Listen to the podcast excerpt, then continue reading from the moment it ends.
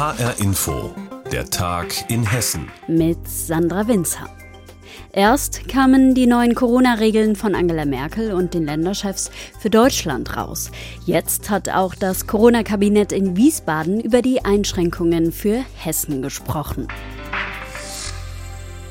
Nächsten Montag geht's los. Hessenweites Alkoholverbot, Maskenpflicht auch draußen, wenn kein Mindestabstand möglich ist. Das haben unser Ministerpräsident Volker Bouffier und Sozialminister Kai Klose bekannt gegeben. Nikolaus Buschlüter ist unser landespolitischer Korrespondent in Wiesbaden und fasst alles Wichtige für uns zusammen. Das hessische Corona-Kabinett tagte diesmal drei Stunden in der Staatskanzlei. Und am Ende hatte Ministerpräsident Bouffier auch drei wichtige neue Punkte zu verkünden. Sie gehen über das hinaus, was nach der Runde mit der Kanzlerin und den anderen Länderchefs schon bekannt war. Erstens, in Hessen gilt ab nächster Woche eine erweiterte Maskenpflicht. Und zwar überall dort auf Pflegen und Plätzen und Einrichtungen unter freiem Himmel, wo es nicht möglich ist, in aller Regel durchgängig eineinhalb Meter Abstand zu halten. Und das bedeutet dann in Verkehrsknotenpunkten, in Fußgängerzonen und ähnlichem mehr gilt jetzt eine generelle Maskenpflicht. Zweitens, und auch hier geht es um Masken, alle Schüler und Schülerinnen an weiterführenden Schulen in Hessen müssen ab nächsten Montag im Unterricht Mund-Nasenschutz tragen. Wir haben schon jetzt in Hessen in einer Reihe von Städten und Kreisen die Maskenpflicht auch im Unterricht. Wir sind der Auffassung, dass es richtig ist, dass wir das jetzt einheitlich regeln. Das bedeutet, die Maskenpflicht gilt ab Klasse 5 jetzt im Unterricht komplett. Um das stundenlange Maskentragen im Unterricht aber wenigstens etwas aufzulockern, soll es demnächst sogenannte Maskenpausen geben. Die Schüler dürfen die Mund-Nasen-Bedeckungen dann zumindest zeitweise ablegen. Wie diese Pausen gestaltet werden, sollen die Schulen selbst entscheiden. Dritte Neuerung, der Konsum von Alkohol in der Öffentlichkeit ist ab Montag zwischen 23 und 6 Uhr verboten. Überall dort, wo Alkohol getrunken wird, auch viel getrunken wird, ist es häufig so, dass die Vorsicht gerade auch was die Frage angeht, beim Abstand halten immer weniger gehalten wird. Das ist unstreitig überall so. Deshalb haben die meisten Länder eigene Regelungen und wir sind insofern jetzt nachgezogen. Bouffier sagte, er verstehe die Enttäuschung und den Protest vieler Bürger angesichts der Einschränkungen. Sie seien jedoch notwendig, um einen nationalen Gesundheitsnotstand zu verhindern. Bei den Kontaktbeschränkungen im privaten Bereich werde die Landesregierung keine verbindlichen Vorgaben machen. Das dient dem besonderen Schutz der Wohnung und des Privatlebens. Aber ich appelliere an alle, dass natürlich auch dort gelten muss, dass man möglichst reduziert zusammenkommt. Die steigenden Corona-Infektionszahlen würden sich inzwischen auch deutlich in den Krankenhäusern niederschlagen, erläuterte Gesundheitsminister Kai Klose. Wir sind bereits jetzt bei einer Zahl von insgesamt 1098 Personen, die in Hessen stationär wegen Covid-19 versorgt werden müssen. Das ist eine höhere Zahl, als wir sie im Frühjahr gesehen haben. Ministerpräsident Bouffier wird die neuen Beschlüsse auch im Parlament verteidigen. Am Abend wurde bekannt, dass der Hessische Landtag am kommenden Samstag zu einer Sondersitzung zusammenkommt. Die neuen Corona-Regelungen für Hessen stehen fest. Nächsten Montag geht's los. Nikolaus Buschlüter hat alles Aktuelle zusammengefasst. Vielen Dank. Da schauen alle gebannt auf das Coronavirus und dessen Auswirkungen und nebenbei taucht plötzlich ein 250 Kilogramm schwerer Sprengkörper aus dem Zweiten Weltkrieg in Frankfurt auf und zwar zwischen Maintal und Frankfurt-Fechenheim. Eine Entschärfung nicht möglich, deswegen die Entscheidung, es muss gesprengt werden. Ziemlich schnell nach dem Fund. In einem Umkreis von einem Kilometer mussten Menschen ihre Häuser und Wohnungen verlassen. Die A66 wurde gesperrt. Eine eine Landebahn am Frankfurter Flughafen wurde zeitweise nicht genutzt. Vor Ort war HR-Inforeporterin Saskia Klingelschmidt und ich habe sie vor der Sendung gebeten, zusammenzufassen, was dort alles passiert ist rund um den Blindgänger. Rund 2500 Menschen müssen hier in Maintal-Bischofsheim ihre Häuser und Wohnungen verlassen. Das Deutsche Rote Kreuz bringt noch alte und kranke Menschen in Sicherheit. Laut Angaben der Stadt haben aber auch schon viele Anwohner ihr Zuhause verlassen und sind vor allem bei Bekannten untergekommen.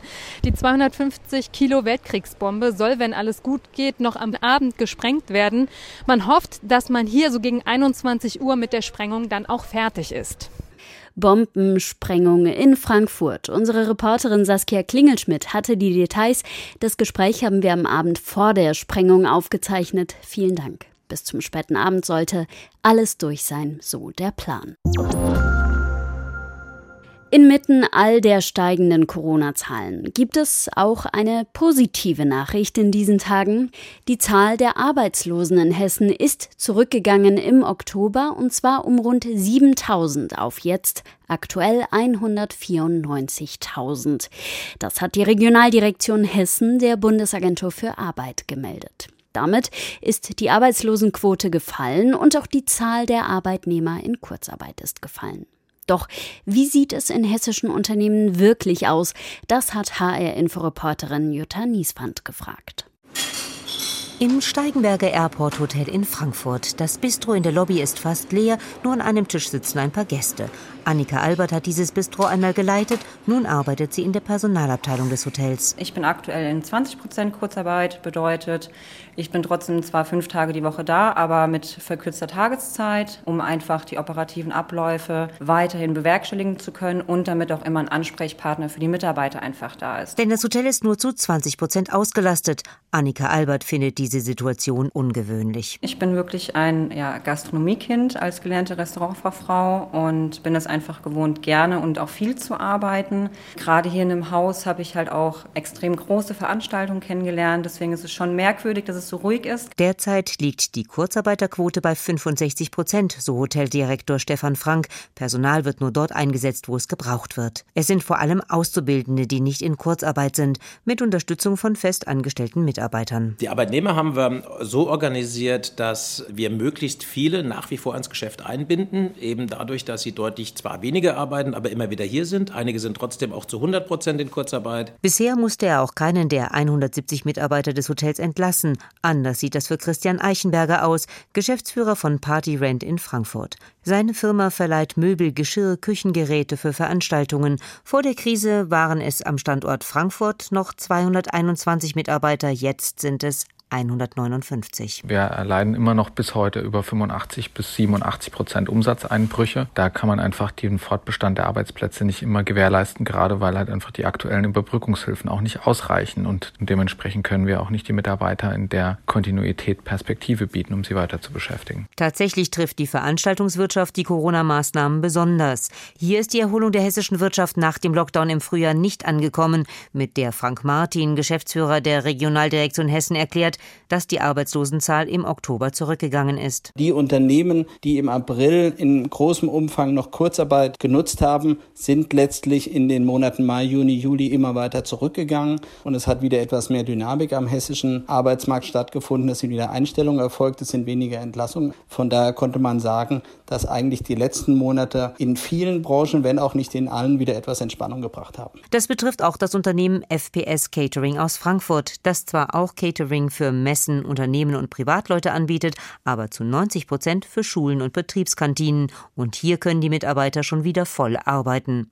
Von Kündigungen ist da keine Rede, so Nadine Mursch im Personalwesen. Wir versuchen unsere Crew zusammenzuhalten, weil es gibt ja auch die Zeit nach Corona und unsere Mitarbeiter sind uns ans Herz gewachsen. In Anführungsstrichen, wir wollen mit denen ja weiterarbeiten. Sie bleibt auch in der Krise grundsätzlich optimistisch, wie auch Annika Albert im Steigenberger Airport Hotel in Frankfurt. Ich persönlich bin froh, dass ich hier bin, dass ich meinen Job noch habe. Es gibt andere Branchen, wo es anders aussieht. Wir waren schon immer ein sehr familiäres Unternehmen und das wird einfach intensiver jetzt zu der aktuellen Zeit.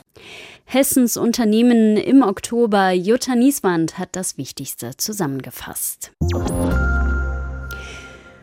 Umweltaktivisten und Aktivistinnen, der niedersächsische Innenminister und auch die Gewerkschaft der Polizei. Sie alle hatten jetzt in Corona-Zeiten davon abgeraten. Trotz allem ist der Castor-Transport nach Biblis unterwegs. Seit eineinhalb Tagen hält ein Schiff von England aus jetzt schon Kurs auf Norddeutschland, beladen mit hochradioaktivem Atommüll. Aktivisten schätzen, er könnte am Montag in Biblis eintreffen, also dann, wenn gerade der neue Lockdown startet. Die Kritik am Transport ebbt deshalb nicht ab. HR-Inforeporterin Anna Vogel über eine umstrittene Transportaktion. Während gerade sechs Kastoren im Bauch des blauen Spezialschiffs namens Pacific Greep in Richtung Norddeutschland gleiten, macht sich Andreas Grün Sorgen. Der Vorsitzende der Gewerkschaft der Polizei Hessen fürchtet einen personellen Engpass, wenn wie in der Vergangenheit bald tausende Polizisten in den Einsatz geschickt werden sollen. Deshalb sagt Grün, wir sprechen uns ganz klar gegen die Durchführung des Castor-Transportes zur jetzigen Zeit aus.